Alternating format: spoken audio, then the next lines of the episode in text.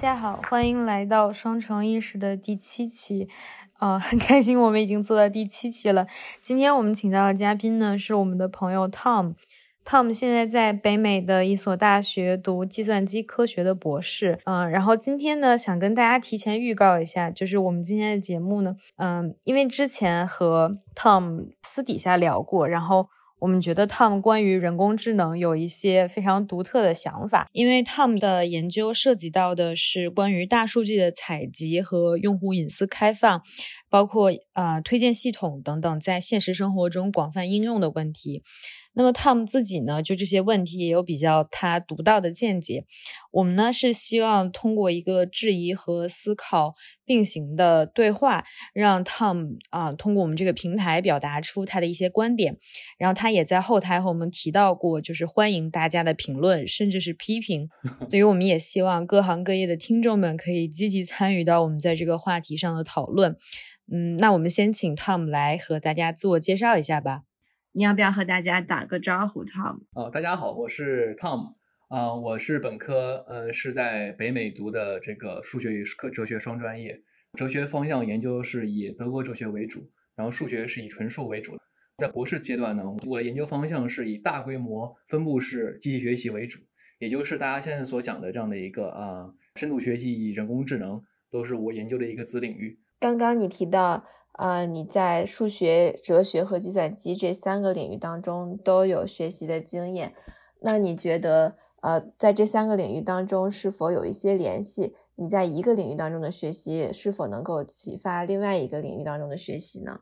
哦，这个要从我高中时候开始讲起。我高中时候就，嗯，非常对于这个，呃，机器学习以及人工智能就非常感兴趣，并且因此。决定了我在本科的时候要去学习数学与哲学，因为我觉得如果要构建一个非常呃完备的人工智能，它需要一个非常呃，当时觉得需要一个非常完备的一个新一个新的形式系统去去描述它让人工智能，以及通过一个哲学基础，希望能从过去的这样的一个呃人类对于自我意识的这样的一个哲学研究中获得一些对于未来人工智能的启发。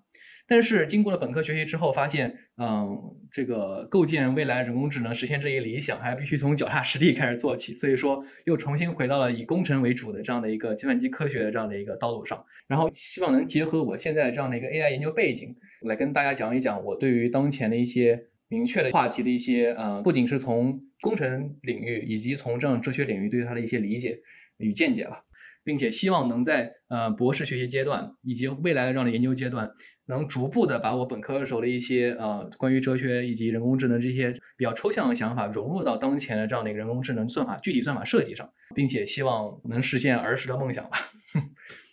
你能不能展开讲讲你所提到的你的人工智能方面的梦想，以及你觉得怎么样能够实现呢？嗯，具体一点来讲的话，我觉得首先人工智能它具有几种我们人类社会所非常缺乏的几种特性。第一个就是人工智能具有一种呃公正性。当然，我们知道现在有非常多的这关于算法的这样的一个公正性与这样的一个偏见性的讨论。但是从人人工智能算法的研究者来角度来讲，我们在设计算法的时候，特别是在当前的这样的一个深度学习的框架下的时候，我们是很难，甚至是我们是不可能把某一种政治思想或者说一种政治偏见融入到这样的一个算法当中。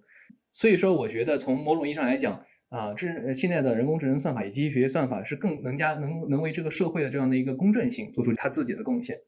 并且我还希望就是说，呃，人工智能本身能超脱它当前作为统计机器或者统计工具的这样的一个工具作用，而是深刻的参与到整个社会的这样的一个政治生活以及经济生活当当中去，作为一个更加与我们的生活所联系、与政治生活与经济生活所联系的一种啊一种存在。所以说我希望，嗯。包括这次讨论，我也希望能向大家展示人工智能如何能更加深刻的影响啊我们的政治理论以及我们的经济理论。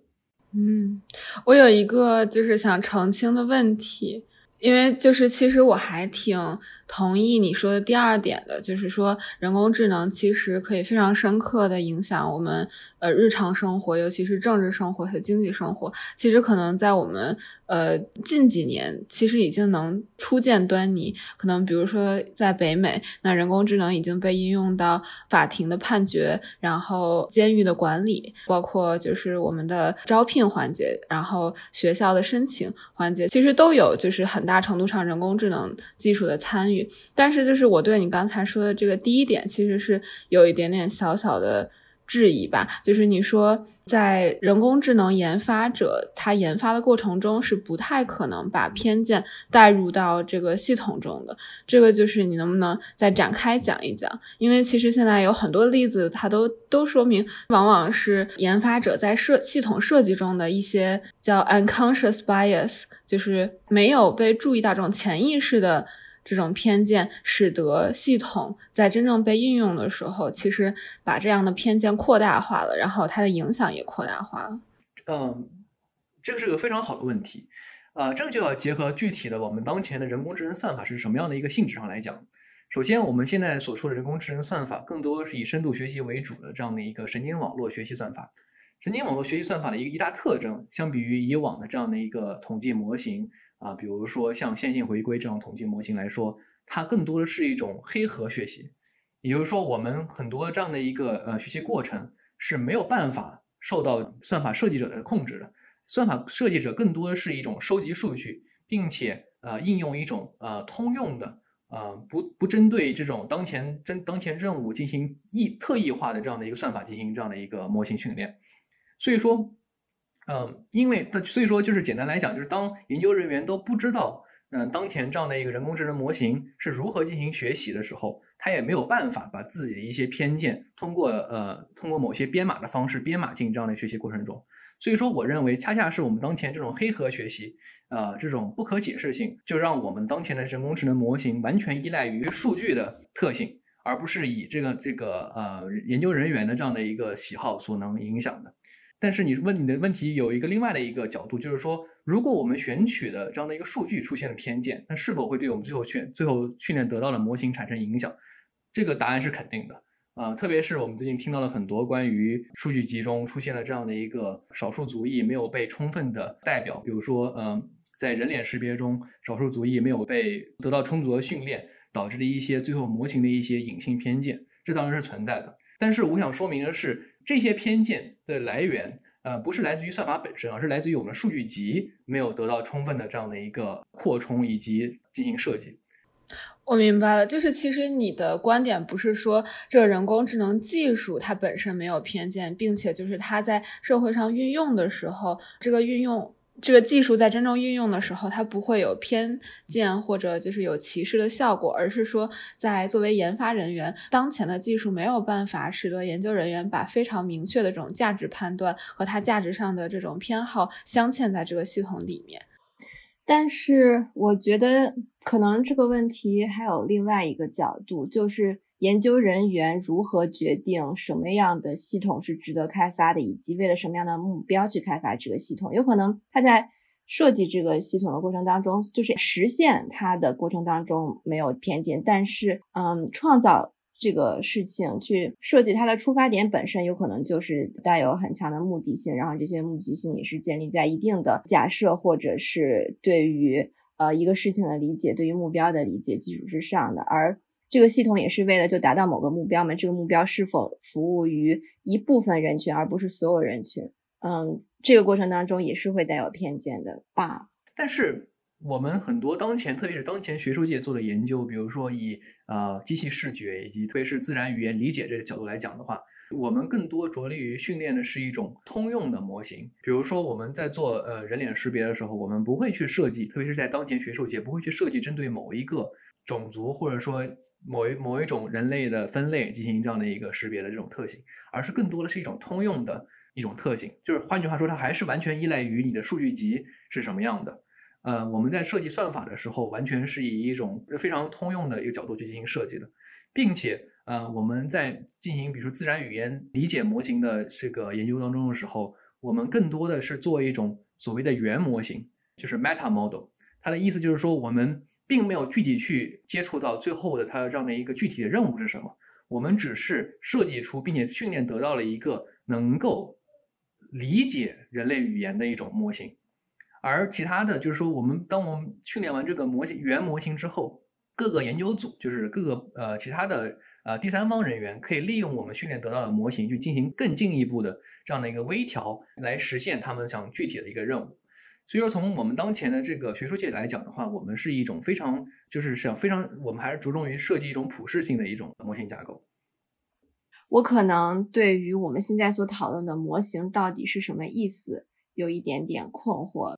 我觉得你说的是非常可能宏观的或者大类别的这种模型，但是比如说在推荐算法当中，就像你说的，有可能它没有为了一个特定的人群去服务，但是它这个目标就是去为了给商家增大利润呀，使商家的这个产品越卖越好，这就是一个特定的目的了呀，这是它存在的意义本身。如果不是为了这个意义的话，它这个系统根本就不会被设计出来。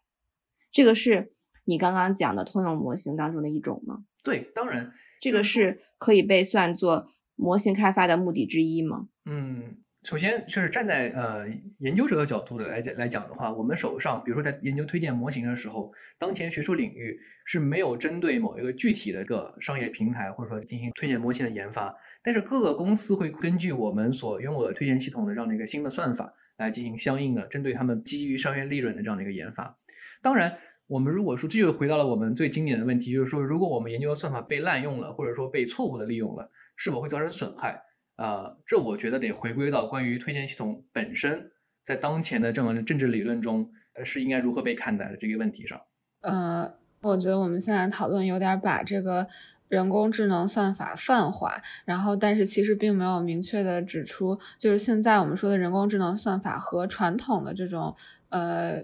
统计机器有什么样不一样？就它为什么，呃，它通用到底通用在哪儿？因为其实回归模型那也是一个通用的模型啊，也是通过就是数据上面的训练，然后我们去找出参数，就用来去预测某一类具体的情景。那你现在所说的这种人工智能算法或者嗯深度学习算法，它跟这种回归模型。又有哪些具体上的不同？呃，从我的观点来讲，我一直就把当做人工智能当做一个更加复杂的统计机器来看待，所以说我觉得它没有什么本质上的不同，只不过是我们当前首先两点，一个是深度学习模型本身的不可解释性，二是我们当前运用了大量的数据，所以说我们没有办法像在我们利用这样的回归模型的时候去确保我们数据的这样的一个呃准确性，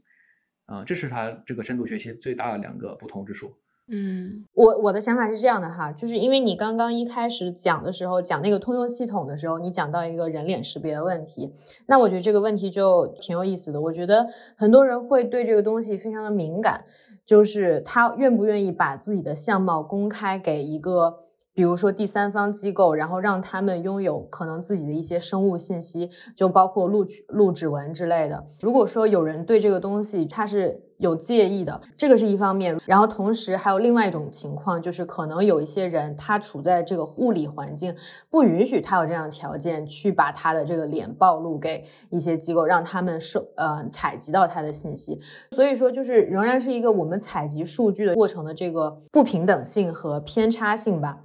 所以我想问一下，就是一方面，你对这个大家对于自己啊生物信息，不仅生物信息，可能包括我们一些浏览网页的这种记录，大家有这个隐私的这个概念，你是怎么看的？然后另外一方面，包括就是整个。整个社会、整个世界，大家处在不同的经济发展阶段，然后可能不同的这个国家就是有不同的技术水平，包括不同的国家会偏向采用不同的方式去管理它的人群。那你如何作为一个学术研究的态度，或者说技术开发的角度去说，你要把你的这个数据做成这样一个通用的模型，它到底有多通用呢？首先得明确一点，就是说，就是以这样的一个图像识别、机器视觉为例。我们当前学术界所能接触到的这样的一个共有或者公开模型是非常有限的，所以说，呃，这个有限的模型就会导致，就是因为各种各样的这样的隐私权以及版权问题，所以说我们只能用很有限的这样的一个数据集进行训练，所以说我们最后得到的模型肯定是具有它因为数据有限导致这样的一个偏见，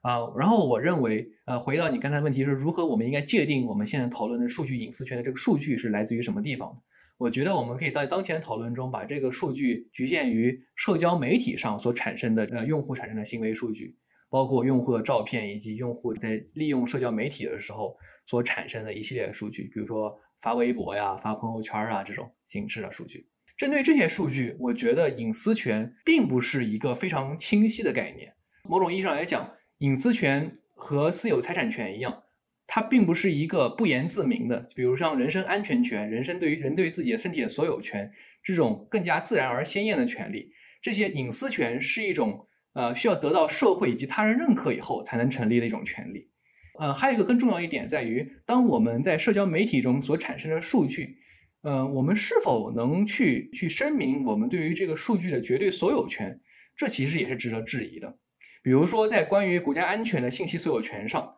社会进行立法来声明公社会与公共机构对于这些信息的所有权，这我我在我看来，这并不是对于原有的数据生产者的所谓的鲜艳自然鲜艳的所有权的剥夺，而是首次的确立了这个数据的所有权。因为这个数据的所有权需要得到整个社会的确认，而这个针对国家公共安全让信息，呃，国家通过立法的方式进行这样的一个所有权的确认的时候，就不再适用于。所谓的这样的一个个人，就是数据生产者对于这个数据的所有权上，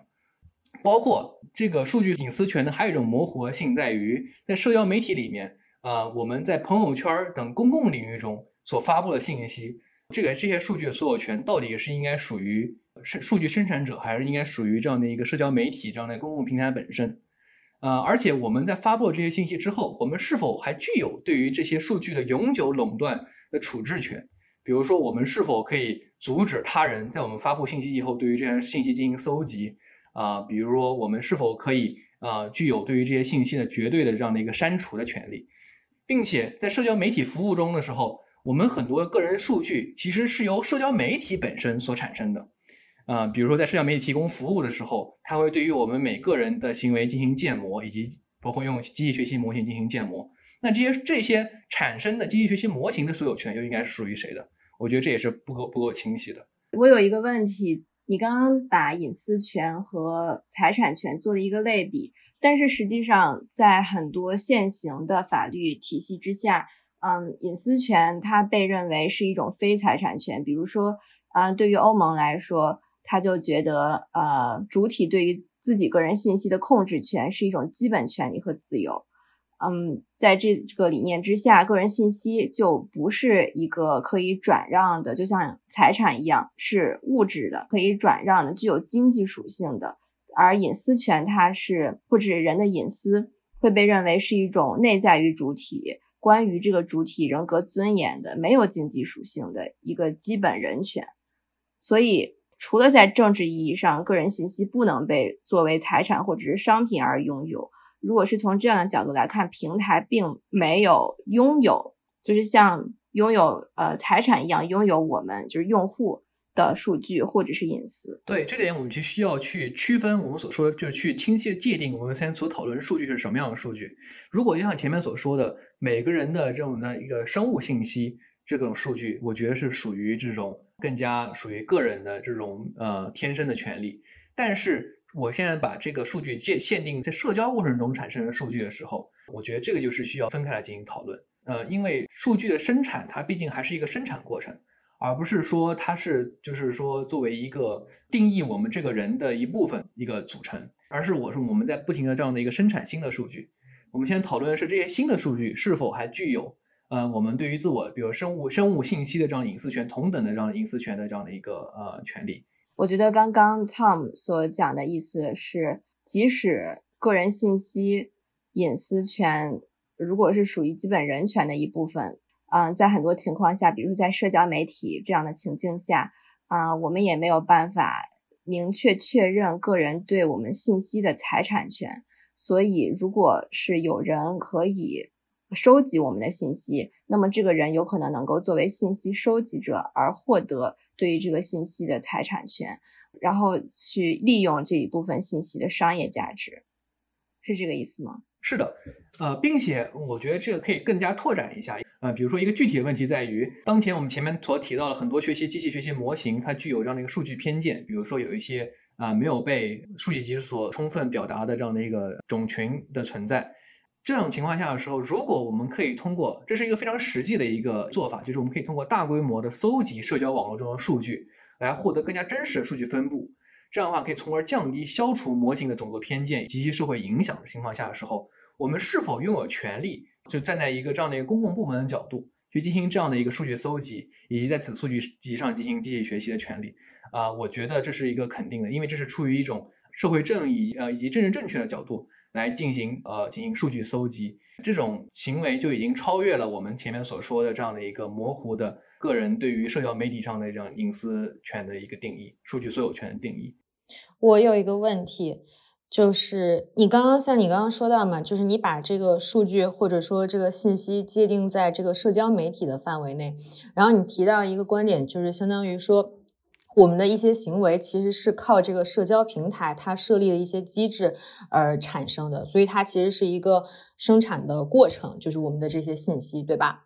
然后你的意思是说，我们要公开所有用户向平台公开自己的信息的这个，嗯，怎么说，就是赋予他们这样的权利吧？但是，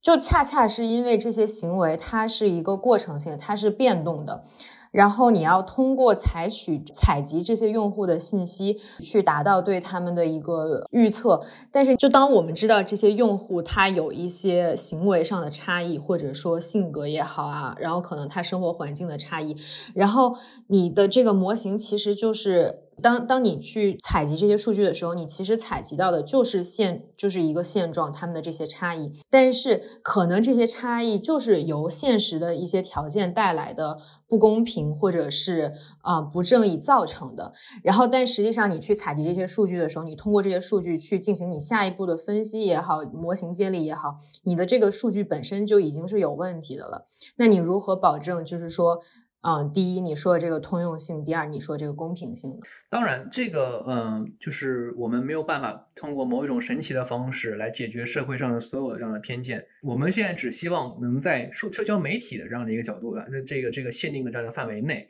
去解决。因为大家知道，现在很多各个少数族群在社交媒体上能积极的表达自己的观点，我觉得这是一个非常进步的事情。因为社交媒体这样的一个广泛的一个可接触性。所以说，我觉得如果我们能在当前的环境下做到对于社交媒体上的少数族群的这样的一个充分表达，就已经是一个非常好的一个进步了。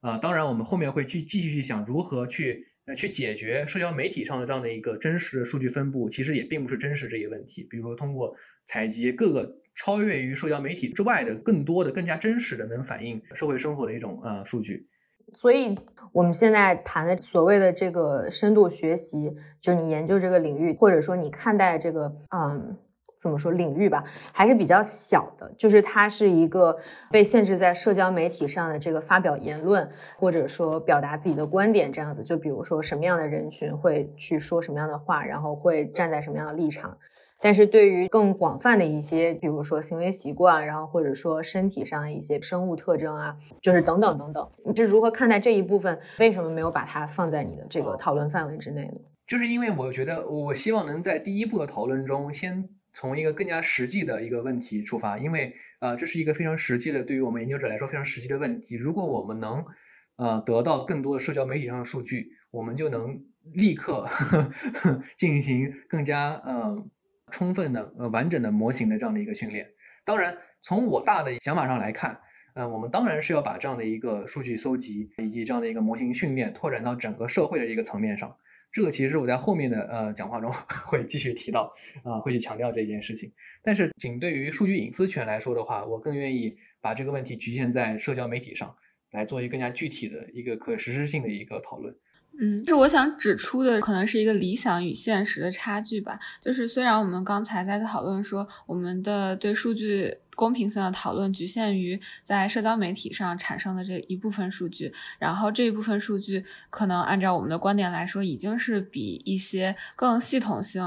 呃收集的数据更加呃有代表性，然后更加在可能人口学的分类上更加公平的一种数据。但其实就是也有数据表明，嗯，虽然这个数据可能已经是五年之前的了，就是也有数据表明，呃，这样的数据其实它也不是能真正反映我们现实生活中的这种人口学分布的。就比如说是一个五年之前的这样一个研究，它去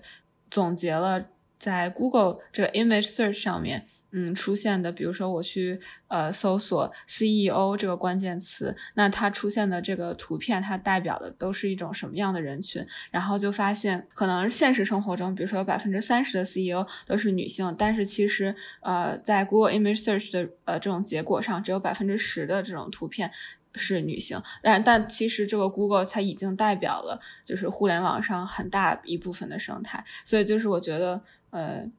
一个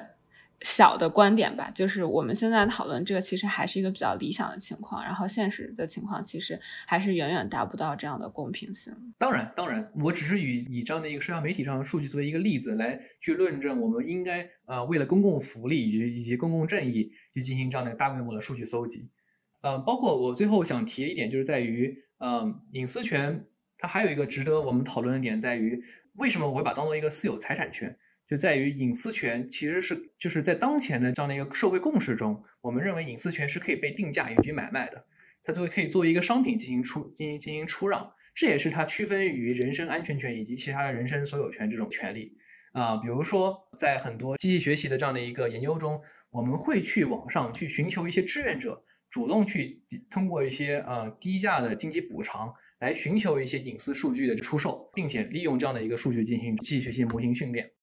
就是如果这样这个情况的确是大家都同意于这样的一个共识的话，那么这个数据隐私是否可以作为商品，并且按照市场逻辑进行差异化定价？比如说，收购者是否可以根据一些提供一些低价的补偿来收购那些对于隐私不敏感人们的数据？呃，我个人是比较赞同这一观点的。就是说我比较反对的是像，嗯，或者不是反对，我觉得就是值得商榷的是，欧洲比如说对于隐私权的一刀切式的这样的一个一种处理。等等，就我有个问题，就是我真的有个问题，就是刚刚我我们现在说的所有事情是说，你觉得这件事情它应该这样，还是这件事情它？可以这样，呃，这首先是已经是成为了一个社会事实，就是说大家已经在以某种方式在在在出售与购买这样的一个隐私数据，并且我意思是说，在基于这样的一个社会共识情况下的时候，我们能是否可以将其规模化以及标准化，并且按照市场逻辑进行差异化定价，使得公共部门能以更加低廉的价格、更加高效的方式。来来来获取，来进行这样的一个数据搜集。我觉得问题就出在于你刚刚用的“社会共识”这个词。就我可以承认，我们都可以承认，就是它是一个事实。但是事实不等于社会共识。然后我觉得这个点就在于，就是恰恰是因为呃社会的这个经济结构造成的不平等，导致有一部分人对于他们来说，金钱比他们部分的隐私信息更加重要。然后这是一个，就是嗯，可能怎么说呢？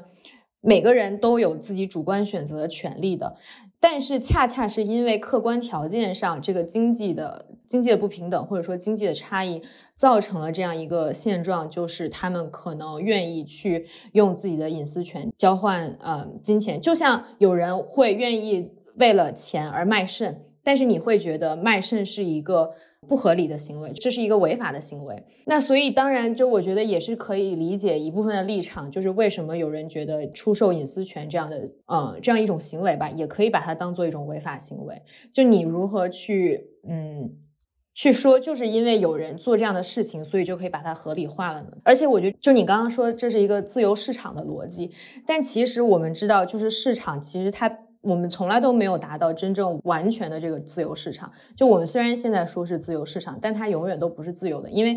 嗯，存在各种就是不管是国家对国家，还是说公司对公司这种垄断和各种各种。当然，这可能就更加跑题了。我想表达的这个点在于，凭什么我们就要认为市场逻辑就应该被接受呢？我觉得就是去接受自由市场。就其实这个市场也不自由，去接受这个市场的逻辑，就是一种非常特殊的一种特定的一个立场。但是，对，嗯，好，嗯啊，你说，好，这是非常正确的。呃，因为我刚才就是站在就是支持自由市场的立场上来去论证这样的一个隐私权的问题，就是说，所以说我的这整个论证分为两部分，一个是从自由市场的，就是右派自由主义、个人自由主义的角度来去论证这样的一个呃隐私权应该被超越这一问题，也从左派以及就是社会调控以及社会正义这个角度去去论证为什么我们也也应该来超越同样的超越隐私权。所以说，如果你不支持自由市场逻辑的话，那么的确，嗯，但是我的问题在于前面我也提到，如果我们是因为社会正义的问题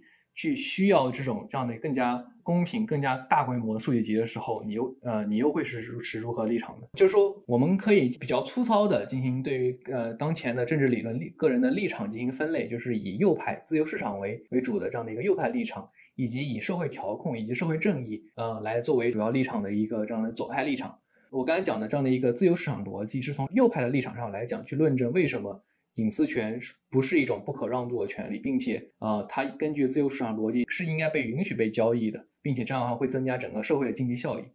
但是从左派的这样的一个社会正义的角度来讲，就回到我前面所提到的那个例子，就是说更大规模的这样的一个允许第三允许公共部门进行这样的一个这个数据收集，也有助于整个社会正义的这个呃推动。所以说啊，无论你属于去选择哪一种立场，我们都应该去对于数据隐私权进行啊重新思考。以及嗯，考虑在这种情况下的时候，我们应该如何去清晰的界定数据隐私权的边界？嗯，我同意你说的对于这个隐私权的思考和重新界定。我觉得这其实也是很多机构，包括学术研究，还有可能一些涉及相关政策的这种政府人员正在思考的事情吧。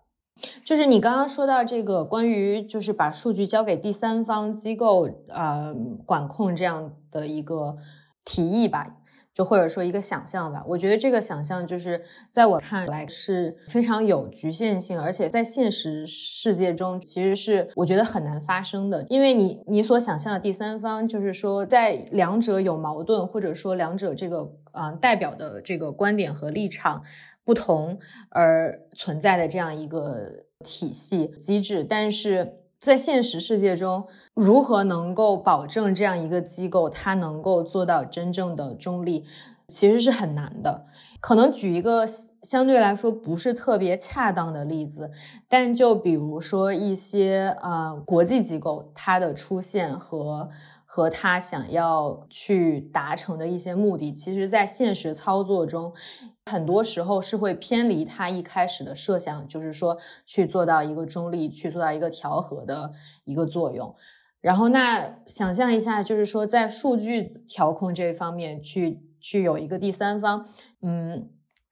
就像比如说美国的这个司法体系，我们说这个司法跟。这个执法其实它是分开的两个领域，就是说，当这个嗯司法体系它做出来的一些决策，它或者说它这个法官怎么样怎么样，它是不受到另外两个立法和执法人员的管控的。但实际上，我们知道，就是说，在司法的这个法官也好，就是他被认定，其实他会有党派之间的这个争夺，然后所以就是。你如何去说有一个第三方的这个数据调控的一个机构，它就能够不受到现实世界中的利益啊，或者是各种因素导致它可能偏向某一方，或者说在某一个阶段其实是站在了某一边的立场之上的？我觉得就是这个其实是很难去去做到的，可能还是比较理想化吧。对对对，当然这一切都是一个非常理想化的一个论述，包括我所讨论的第三方机构，就像你说的，更多是一个公共部门的一个角度去进行进行这样的一个设想。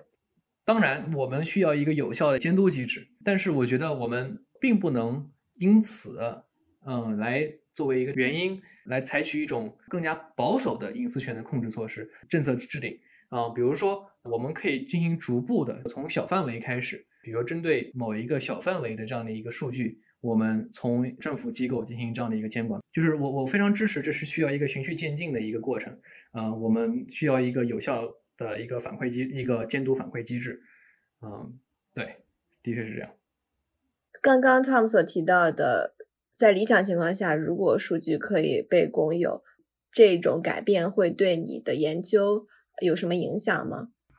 啊，当然，就是以呃，比如说以具体的一个研究方向来讲的话。呃，我们当前就举一个大家会耳熟能详的例子，当前的自然语言模型，嗯，采取的是对于所有的 Wikipedia 上的呃维基百科上的这样的一个呃英文资源，所有的英文资源进行训练，得到了一个非常怎么说呢，非常通用性的一种呃英语语言模型。那我们是否可以通过同样的这样的方法，就是我们对于我的研究来讲，我们更加更加希望能去能提供这样的一个机制，能去处理这种规模的机器学习算法，并且能让能能能以更低的成本，能用我们这种进行进行分布式的运算。什么是分布式运算？就是说我们可以嗯把一些大家手上的一些计算资源综合起来，进行这样的一个统一协调，来进行这样的一个呃大规模模型的这样的一个训练。所以说，对于我们来说，如果我们能够进行广泛的一个数据搜集，并且，比如说，最后举个最简单的例子，如果我们能进行，比如说每个人手机上这样的一个训手机进行这样的一个数据搜集，并且利用手机的这样的计算资源进行实时的这样的一个呃分布式机器模型、机器学习模型的这样的一个训练，呃，我们能能就能做到一个非常通用的，或者说非常高性能的一个共有的呃公有的一个机器学习模型，对。并且我们希望能通过这种方式，能给这个社会带来更大的、更大的这样的一个呃推动与改进。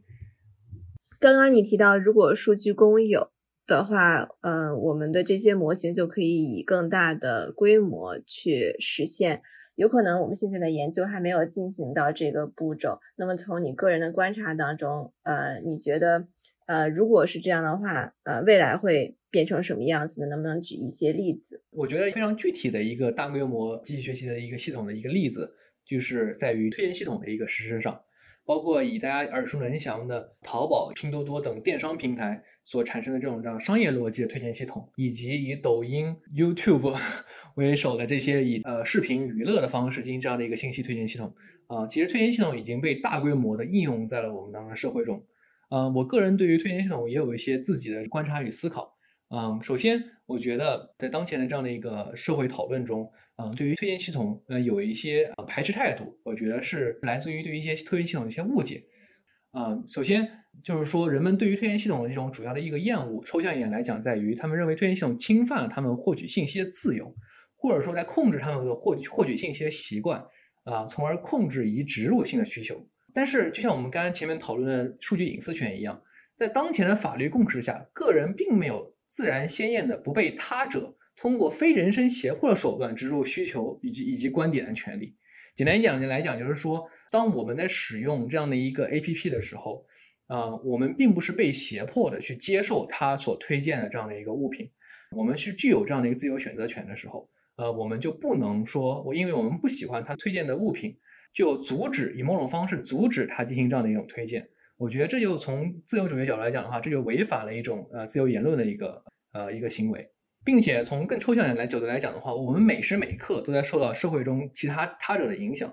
所以说我们很多观念以及概念其实都是来自于外界的。所以说辩证的来说，哪怕是我们所谓的原创的观点，也是依靠着对于他者的这样的一个批判吸收来形成与自我界定的。啊，虽然我们很难说我们的哪些需求是我们自己自身的，以及或者说我们是受到了外界影响的。过于纠结于这些，呃，这种所谓的这样的一个个人的这样的一个独立的需求，我觉得是一个怎么说呢？呃，甚至是一个伪命题。所以你觉得我们个人的需求是可以被统筹安排的吗？就是可以被计划的，可以被总结为一个系统，然后呢进行有效的安排的吗？在当前阶段，我觉得我们的需求是可以被引被外界所引导的。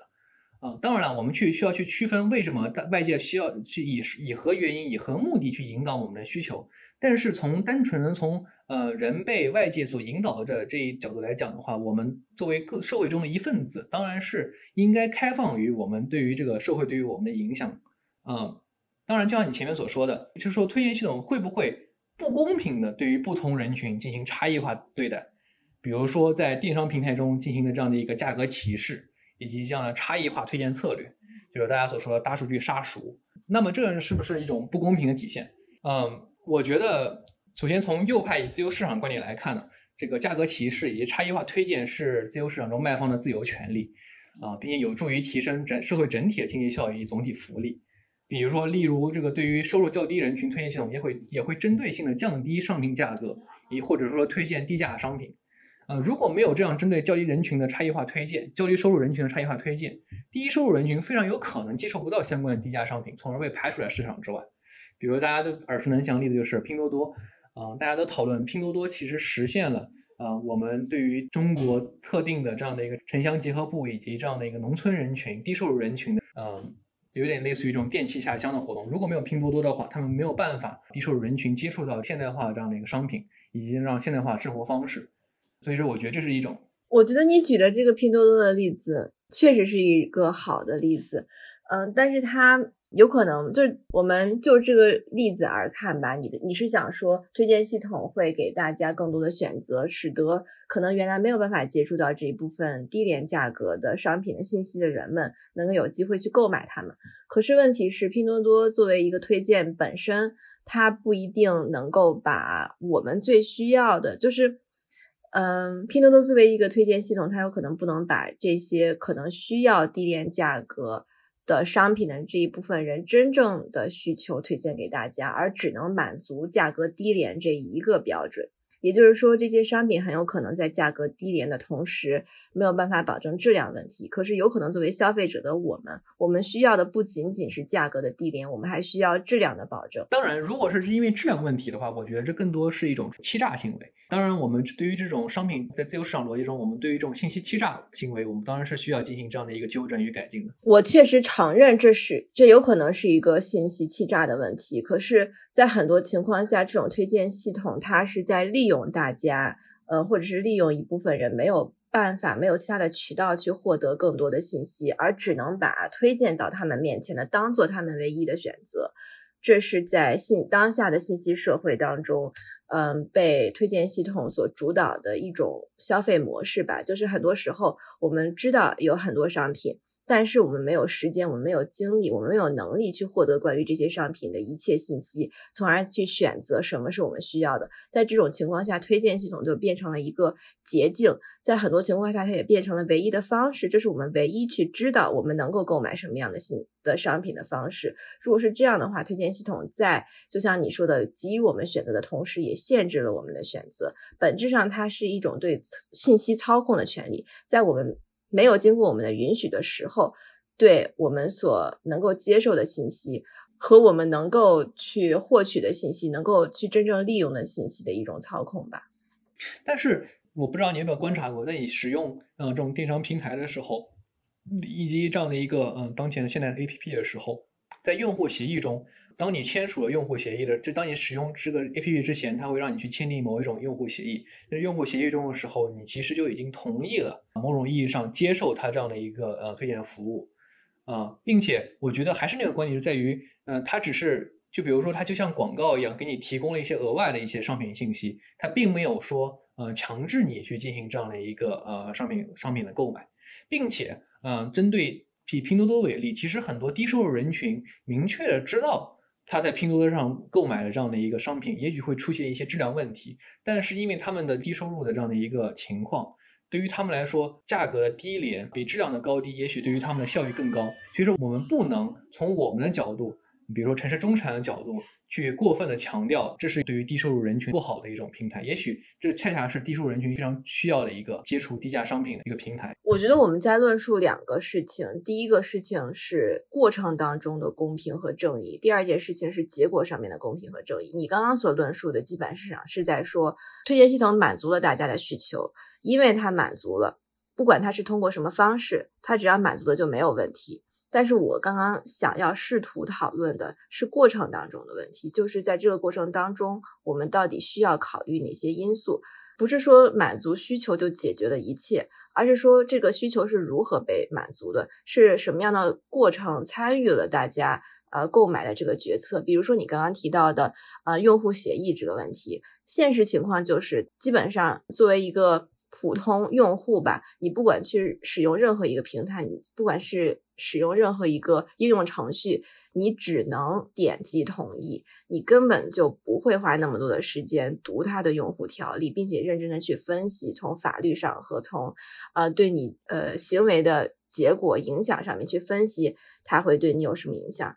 就是在这些科技产品或者是算法进入我们生活的过程当中，我们作为用户，基本上大部分情况下是作为一个被动的接收者，而不能作为一个主导者。那么这个时候，当参与研发这些产品的研究者来说，他其实不能说只是研究这些产品能够怎样达到这些产品的目的，更应该承担起作为一个研究者，或者是说更大的结构下吧，一个公民。一个人的身份去帮助用户考虑什么是他们真正的需求，什么是有可能他忽视的那些东西。就是说，在他做购买决定的时候，有可能一些决定是他不想做的，但是在这个算法或者这些技术的影响下，他却做了这样的决定。啊，这是个非常好的、非常好的一个问题看法啊，以及评论。呃，我想说的是，的确，我刚才纯粹是从这样的一个自由市场的观点来说，呃，我恰恰觉得是从自由市场观点来讲的话。呃，用户协议它只是呃，因为我们完全可以选择不使用这样的一个 APP，对吧？